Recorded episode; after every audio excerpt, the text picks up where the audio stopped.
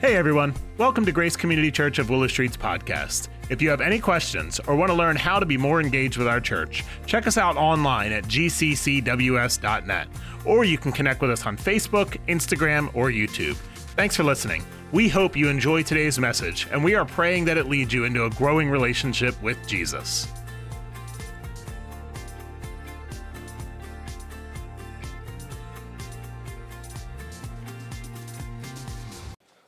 Good evening. It's great to be worshiping with you this evening. And uh, we're going to offer a prayer right now. I just ask that you pray with me. Lord God, we thank you for this day. Father, we thank you for the opportunity to be here in this place to worship you, God, to witness and experience your glory and your grace, Father. We are just so grateful for Grace Community Church and for for the community of faith that is here, Lord, for a church family that really just has such a desire to know and to follow you. Lord, tonight we are looking at your justice, what, uh, uh, what it means that we serve a just God. And Lord, we know that the world we live in is far from just. There are injustices and strife and hurt and pain. Sometimes it seems like everywhere we look. And God, it is difficult to, rec- uh, to recognize your justice, God. It's difficult to, um, to reckon with what it means to, to serve a God that is just in a world that looks so counter to you, Father. So, Lord, I pray as, as we look tonight to your word, God, that you would help us to see your justice and to see uh, how we fall into that and where we find ourselves in the midst of it. And Lord, this month as we uh, pray with our other uh, EC churches, God, we, we just seek you for a dynamic movement of your Holy Spirit among us, God. We pray, Lord, that you would give us an appetite for more of you, that you would help us to, to seek after you with all that we have. Lord, to, to give us the strength to seek you daily and Lord, we pray that you would reveal in us the areas where we need confession, where we need humility, God, and where we need to simply just have a hunger for you. Father, we know that you are great and you are good, and that your love for us is even greater than we could imagine. So, God, we pray that you would give us a heart for more of you. Open ourselves, our lives, that you might move in us in a mighty way, in a dynamic way, Lord. And Father God, as we look towards your word this morning, we pray that you would speak to us through Pastor Mike. Help us to really reflect on what your justice looks like in this unjust world we live in. Use your word to shape us, to challenge us, to mold us to be more like your son, Jesus. We pray all these things in his name. Amen. Thank you very much, Pastor Kevin. Also, tonight we want to welcome several families with us from Pastor Kevin's former church over in York, west side of York Zion Church in York, and we welcome you all. We're glad that you're here. Join me in welcoming our friends from the city of York. And we have a rare opportunity tonight to also welcome our founding pastoral couple, Will and Barbie Martin, are with us tonight in this service. Would you join me in welcoming Will and Barbie tonight? They are not here because of time change, they are here because of a grandchild's visit, just to make sure we all understand that. But they're normally here worshiping at 9:15, and it's a special opportunity for us to have Will and Barbie here tonight. Well, we're going to begin now um, three sermons in this series, God Learning to Know Him Better, that will focus on uh, really a trilogy or triplets, if you will, of His attributes. Tonight, justice, next week, mercy, the following week, grace. Justice, mercy, and grace of God. And so tonight, I'd like to invite you to open the scriptures, if you have your Bible with you, to Mark chapter chapter 11, and I, it will not be on the screen because I made a last minute change in which of these stories I was going to read tonight. This particular story appears in this form in Matthew, Mark, and Luke. And so tonight I'm going to read it to you from the Gospel of Mark. Mark chapter 11, beginning to read at verse 12. The next day, as they were leaving Bethany, Jesus was hungry, and seeing in the distance a fig tree and leaf, he went to find out if it had any fruit. When he reached it, he found nothing but leaves, because it was not the season for figs. And then he said to the tree, May no one ever, ever eat fruit from you again. And his disciples heard him say it. On reaching Jerusalem, Jesus entered the temple area and began driving out those who were buying and selling there. He overturned the tables of the money changers and the benches of those who were selling the doves, and would not allow anyone to carry merchandise through the temple courts. And as he taught them, he said, Is it not written, My house will be called a house of prayer for all nations? But you have made it a den of robbers. The chief priests and the teachers of the law heard this and began looking for a way to kill Jesus, for they feared him because the whole crowd was amazed at his teaching. So when evening came, they went out of the city. Now, every time I read this story, I have to ask myself, what in the world got into Jesus?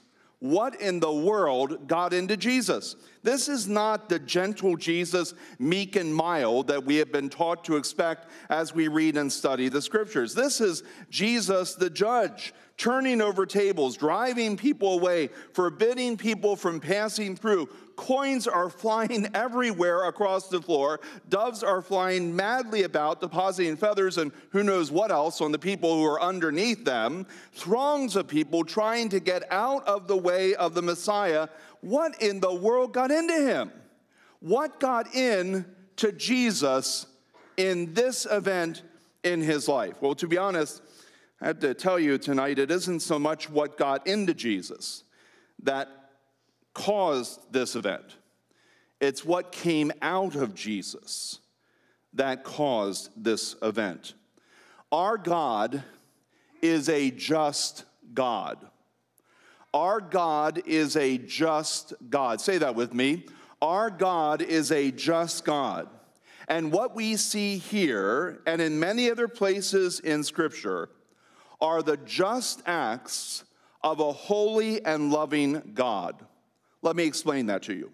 A basic definition of biblical justice comes from the heart and the pen of Pastor Tim Keller, who had pastored Redeemer Pres up in Manhattan. To paraphrase Tim Keller, justice is giving people what they are due, whether punishment or protection and care. Let that settle in for a moment. Justice is giving people, this is biblical justice. Biblical justice is giving people what they are due, whether punishment or protection and care. Jesus' actions in this unexpected story show us both sides of biblical or godly justice. Jesus is both exercising punishment for sin and extending protection to the victims of sin in this story. The context of the story that I just read from Mark chapter 11 is the temple of God, where people are coming to worship, throngs of people. The exact location within the temple complex of this story is the court of the Gentiles, which was a vast area, some say 35 acres, surrounding the temple building itself. Now, you had to be Jewish to enter into the interior rooms of the temple. Think of Grace Community Church building. This is the interior rooms, one of several, and you had to be Jewish to come into the interior rooms. But if you were not Jewish, if you were a God worshiper, no less sincere, devoted to the Lord, you could go into the court of the Gentiles. That would be the area surrounding our church building, if you're thinking of it in that way. They were not Jews, they were Gentiles, and yet they were worshipers of the one true and living God. However, the court of the Gentiles was being treated unjustly by people around them. Why not? They're only Gentiles, right? No big deal. They're not part of the chosen people. They're not Jews. They're not us. They're not from here. They shouldn't have to have any special treatment. And so the court of the Gentiles assigned to the Gentiles happened to be prime commercial property. And so, because they weren't chosen, the Jewish people were not as receptive or honoring of that space. And that space was prime commercial property, and it also happened to be the space that people could kind of make a shortcut back and forth across the temple complex. This space, friends, was supposed to be a place for the Gentiles to worship God. They were supposed to be able to come here and pray and to listen to the one true and living God but their space was being occupied by lamb and dove vendors. It was being occupied by money changers. And so the place where you should be able to worship the one true and living God now had makeshift stalls, had cages of birds. The place where you should be able to listen for the voice of God had coins clanking and clinking all the time as money was being exchanged. The atmosphere, as one writer described it, is a bizarre mix of county fair and the pit of the New York Stock Exchange. A bizarre mix of this craziness. It was anything but a house of prayer. It was anything but a place where Gentiles could talk to God and could listen to his voice. Now, there's more to that, however.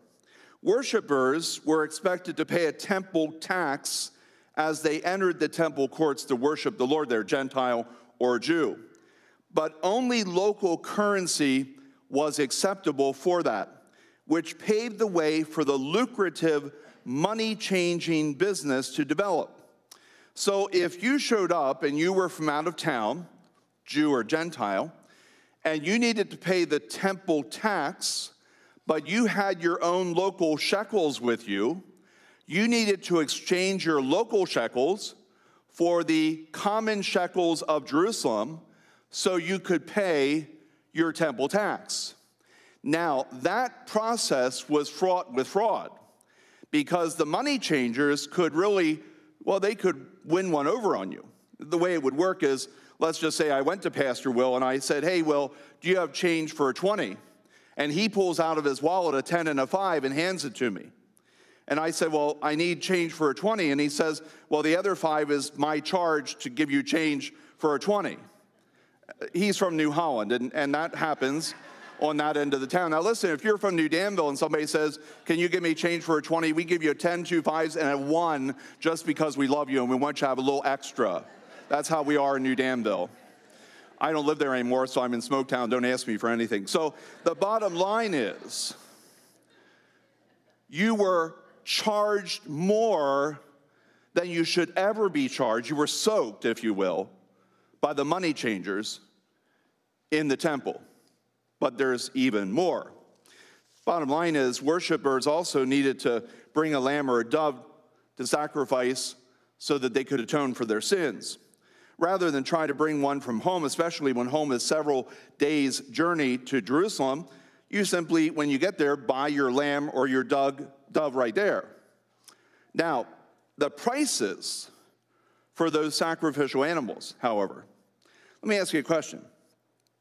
Have you ever noticed how much food costs once you get inside an amusement park or a sporting event or a concert venue? Oh my goodness. A hot dog. I mean, it says all beef. Well, it ought to have take home beef for you. That's ridiculous. That's what happened in the temple. They soaked you coming and gone. Here they come. How much is a dove normally in the market? One and a half shekels. What are we going to charge? Eight and a half shekels. And that's what was happening in the temple court of the Gentiles when Jesus came in. I don't know if you know this story well enough to know that as he entered into Jerusalem, he went into the temple and he saw this taking place and he went out and slept and he came back the next day and that's when this incredible event occurs as he comes in and he overturns the tables of the money changers and he overturns the tables of those who are selling doves and then he says this it is written My house will be called a house of prayer, but you are making it a den of robbers. Robbers in plain sight. Pastor and author Max Lucado, in his book, And the Angels Were Silent, writes this It's not difficult to see what angered Jesus. Pilgrims journeyed days to see God, to witness the holy, to worship his majesty. But before they were taken into the presence of God, they were taken to the cleaners. Mark it down. Religious hucksters poked the fire of divine wrath. I've had enough was written all over the face of the Messiah. Any storm, doves flapped, tables flew, people scampered, traders scattered. This was not an impulsive show. This was not a temper tantrum on behalf of Jesus. This was a deliberate act with an intentional message. You cash in on my people, and you've got me to answer to. Let me say it again. Our God is a just God. Let's all say it again. Our God is a just God. In his justice, he will give people what they are due, whether punishment or protection and care. The hucksters and the hypocrites in the temple, they got punishment. Their victims, the vulnerable, they received God's protection and his care. Mark the word of God. God will punish evil. He is the ultimate judge. Paul describes this truth in Romans chapter 12, verse 19 when he writes, Do not take revenge, my friends, but leave room for God's wrath, for it is written, It is mine to avenge. I will repay, says the Lord. Friends, that is one side of God's just character. But God will also protect the vulnerable. He is not only judge, he is also restorer. And as restorer, that is the other side of God's just character. We laid the foundation for the punishment of evil a few weeks ago as we preached the attribute of God's holiness. And we will dig further into the punishment of evil on Good Friday at our worship service as we grapple with the attribute of God's wrath. Tonight and throughout this weekend, I want us to focus on the other side of God's justice. That side of God's justice that seeks to restore the dignity of men and women and protect and care for the vulnerable and the needy among us. Is that who God is? Is protecting people from injustice in this world really a priority for God? And the answer to that is absolutely it is. Listen to God in his own words. Deuteronomy chapter 32, verses 3 through 4. I will proclaim the name of the Lord. Oh, praise the greatness of our God. He is the rock, his works are perfect, and all his ways are just. A faithful God who does no wrong, upright and just is he. Psalm 89, verse 14.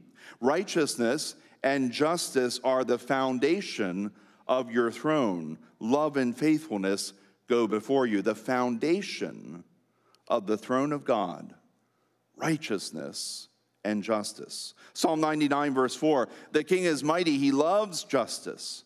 You have established equity in Jacob, you have done what is just and right. Psalm 103, verse 6 The Lord works righteousness and justice for all the oppressed. Say that with me. The Lord works righteousness and justice for all the oppressed. One more time, louder. The Lord works righteousness and justice for all the oppressed.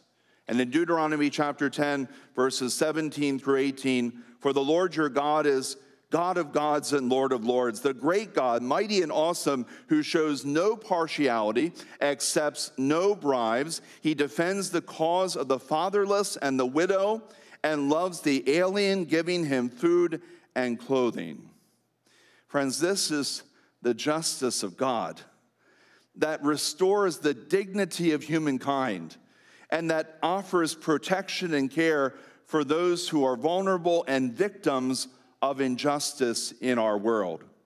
What does that mean then for who we are? It means that if the Lord works righteousness and justice for all the oppressed, we should too. Do you hear me? It means that if the Lord works righteousness and justice for all the oppressed, we should too. If God loves justice, we should too. If he is upright and just, we should be that way as well. We should desire and pray for an end to evil, and we should work for justice for the oppressed. The judgment of evil side of his justice is the responsibility of God. Now, God does delegate some of that responsibility to the governing authorities in a society by entrusting the punishment of wrongdoers to police and military. That is biblical justice. You can read about that in Romans chapter 13. But that said, the ultimate judgment that began at the cross when Jesus died for the sins of the world and crushed the head of Satan is consummated in the final judgment on both evil and the evil one when Jesus Christ comes again to put an end to all evil and to bring about a new heaven and new earth and restore the earth to its absolute perfection as it was prior to the fall in Genesis chapter 3. On the other hand, working righteousness and justice for all the oppressed is the restorative side of justice as we have seen, God wants us to join him. Listen, he wants us to join him in protecting and caring for the victims of injustice in our world.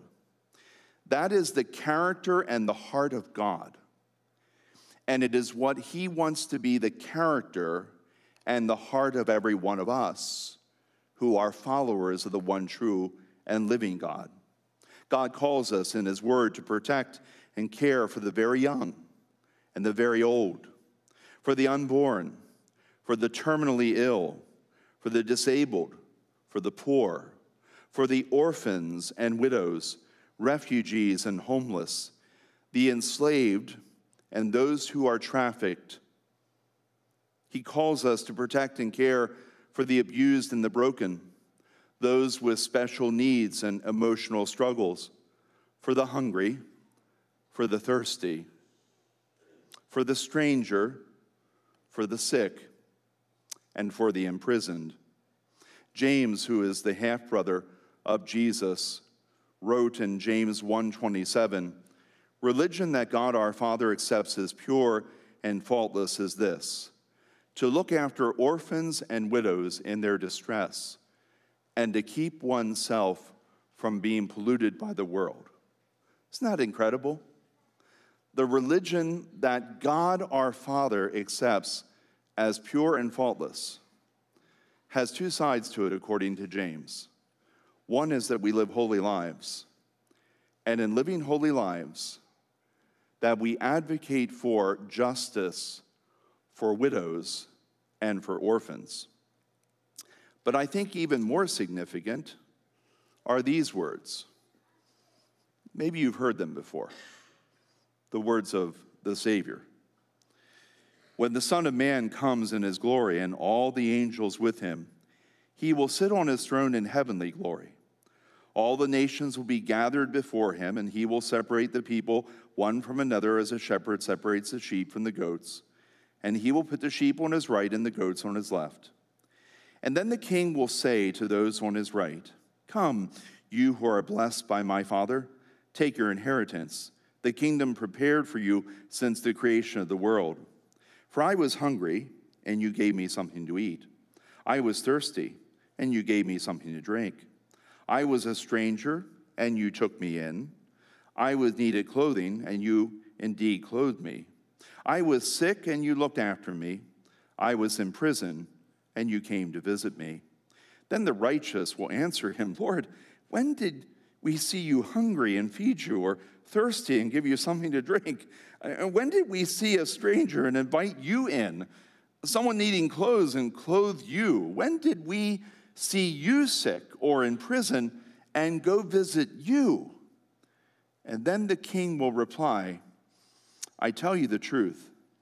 Whatever you did for one of the least of these brothers of mine, do you know the rest of that verse? Say that a little louder, Barry. You have done for me. Whatever you did for the least of these, you have done it for me.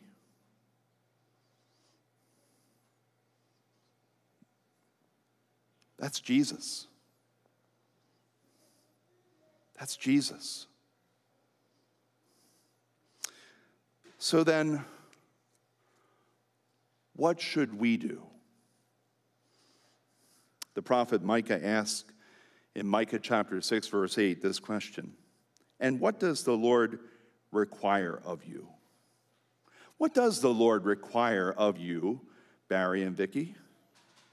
What does the Lord require of you, Rodney? What does the Lord require of you, Jim and Linda? What does the Lord require of you, Chris and Becky? What does the Lord require of you, Steve and Philomena? What does the Lord require of you, Logan and Emily? What does He require of you, Sandy? What does He require of you, Aaron?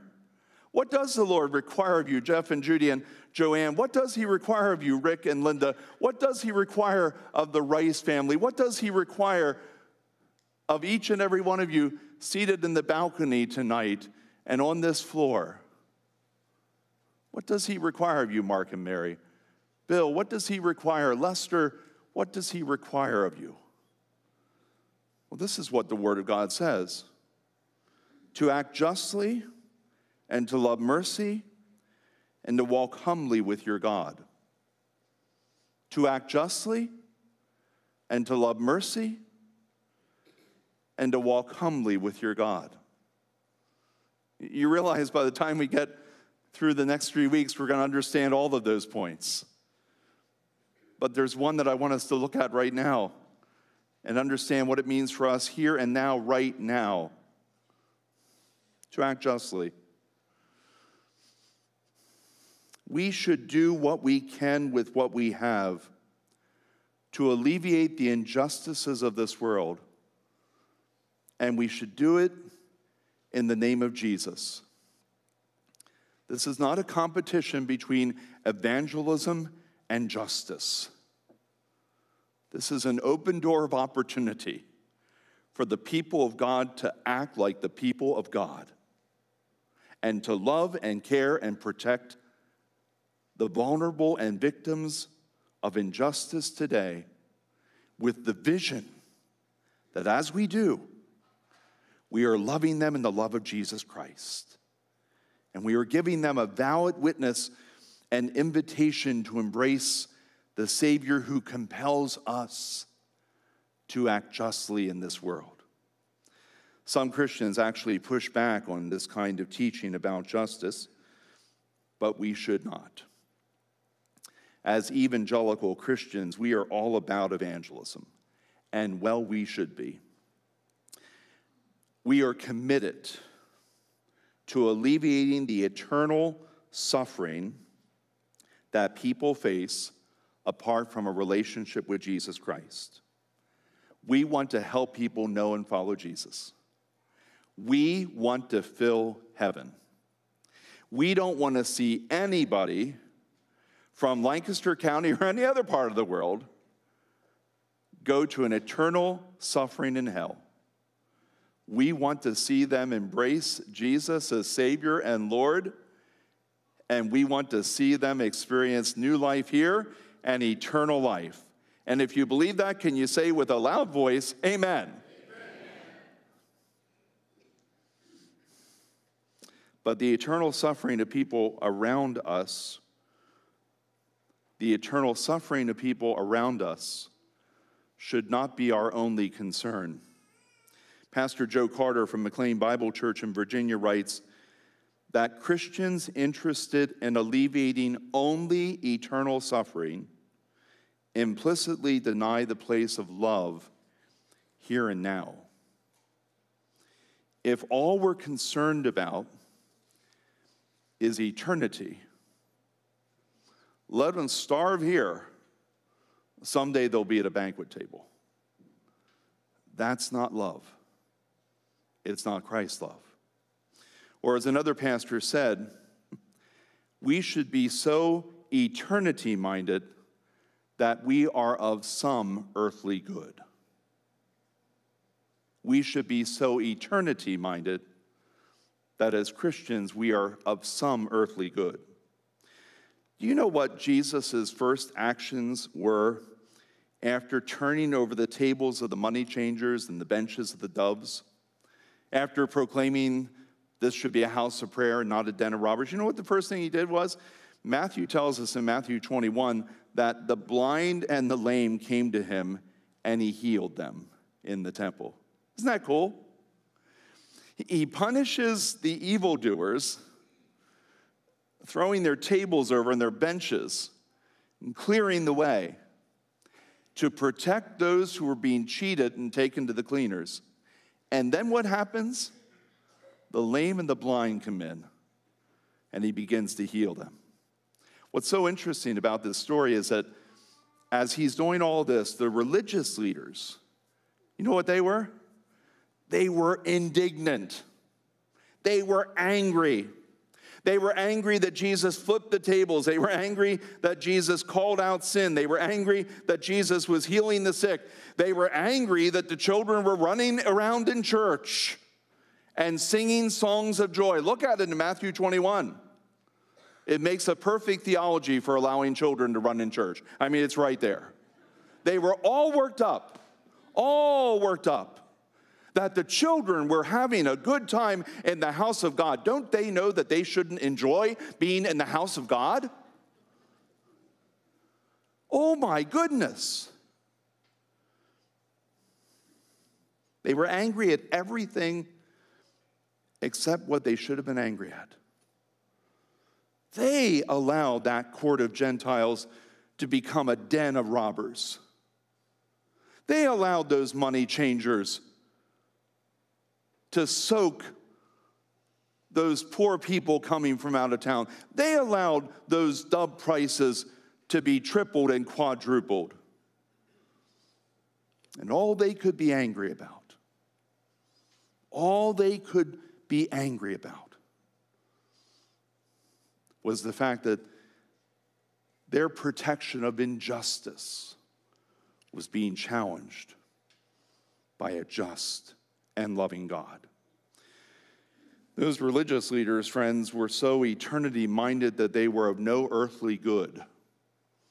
And Jesus said so. So, what about us? Well, like God, like God, we should love justice and work for justice for all the oppressed. Like Him, we should love justice. It should be the foundation, along with righteousness, of everything we do. We should do what we can with what we have to alleviate the suffering of the vulnerable in our society, and we should do it in the name of Jesus Christ. What does that look like? In everyday life. Well, you might be surprised at how relevant it is and what you're already doing. Do you realize that justice happens every time you put extra food in your grocery cart and you bring a bag or a box of that food in and put it on the shelves for the Solanco Food Bank? And you are saying, I recognize that here in the southern end of Lancaster County, there are families who are hungry. There are children who do not have balanced diets. I have money and the ability to buy extra food, and I'm going to do something about the hungry. When, Lord, did we see you hungry and feed you? Hmm. When you support the work of Water Street Rescue Mission, Align Life Ministries, North Star Initiative, Lancaster County, especially along Route 30, has become a prime location for human trafficking. Women enslaved and trafficked. It should break our hearts as followers of Jesus. And so we do what we can with what we have to support North Star Initiative. When God enabled us to sell the Millersville church building, now let me tell you, there isn't a whole lot of market for old church buildings, especially those whose boiler is on its last leg and whose roof needs repairs and a few other things. And when God enabled us to sell that church building, the very first thing we did was we put a tithe of that, $35,000, into the building program of North Star Initiative for a rescue house for women. We put the rest into a missionary residence for a respite home for missionaries who are pouring themselves out around the world. We didn't pay a dime for that building. Why in the world would we make a profit off of it at Grace Community Church when God gave it to us free? And we thought, well, that must mean He wants us to give that money for the purposes of His just and righteous causes. We act justly every time we volunteer our time to the Afghan community that has come to live here in Lancaster County. We are actually working with an Afghan single mother and her four children and her mother in law in helping them to resettle here. As our sister church, Grace Church of Willow Valley, is working with an Afghan single mother and her four children, she is a widow, to settle here. Why? Well, the United States benefited from all of these people and their support while we were occupying their land, and had they stayed, they would die. And so the United States brought them here, and Lancaster County has an open arm, and over 200 are here, and we act justly when we teach English and tutor children and provide childcare for families as they need to learn English. A really cool partnership that you'll hear about soon between Calvary Church on Landis Valley Road and Grace Community Church in providing a place called the Haven, a place where we can act justly with the righteousness of Christ. We act justly every time we visit GCC's homebound members. In this congregation of nearly 2,000 people, we have 71 men and women who can no longer get out of their homes to come to church. You realize that these are men and women who, if they could, would be here in a moment, who actually helped to build this church in some cases and have invested deeply, and now they can't come. There's an act of justice in going to the lonely, to the widows, and having conversation and having prayer and not doing it by Zoom or by phone, but actually doing it in person. That's a precious gift. In a few weeks, 50 of our people will be going up to Willow Street Mennonite Church to pack food and feed my starving children initiatives. Maybe there's even more openings if you call Willow Street Mennonite where you could go and pack food to feed those who are starving across the face of the world. Every time you participate in an LS Together initiative to buy school supplies or socks and underwear for children in the LS school district, so that the counselors who see the needs of children coming from broken and poverty stricken homes are able to meet those needs. That's justice. protection and care in the name of Jesus. Oh my goodness. Matthew 7 12, do to others what you would want them to do for you. Why not in the name of Jesus? When you care for your neighbor who has no one to care for them, when you provide meals for those who've just come from the hospital, when did we see you sick and provide for you? Every one of us tonight should be so eternity minded that we are of some earthly good. Every one of us tonight, as followers of Jesus, should be so eternity minded that we are of some earthly good, so that when we die, we are missed because of what we contribute to this world by way of righteousness and justice, our witness for Christ, and the acts of justice we perform in the name of Jesus for the protection and care of the vulnerable and the needy among us. And so tonight I ask you, what good and just work are you doing in the name of Jesus? If God loves justice, we have to love it too. This is the word of the Lord. Hallelujah and amen. Let's pray together. Our gracious and loving Heavenly Father, how I thank you and praise you for the way in which, in your word, you have made it abundantly clear that there is no dichotomy between justice and righteousness. There is no difference between evangelism and doing justice. They go hand in hand. We cannot possibly be concerned only for the spiritual needs of the world around us without also being concerned for the physical and material and emotional needs of that same world.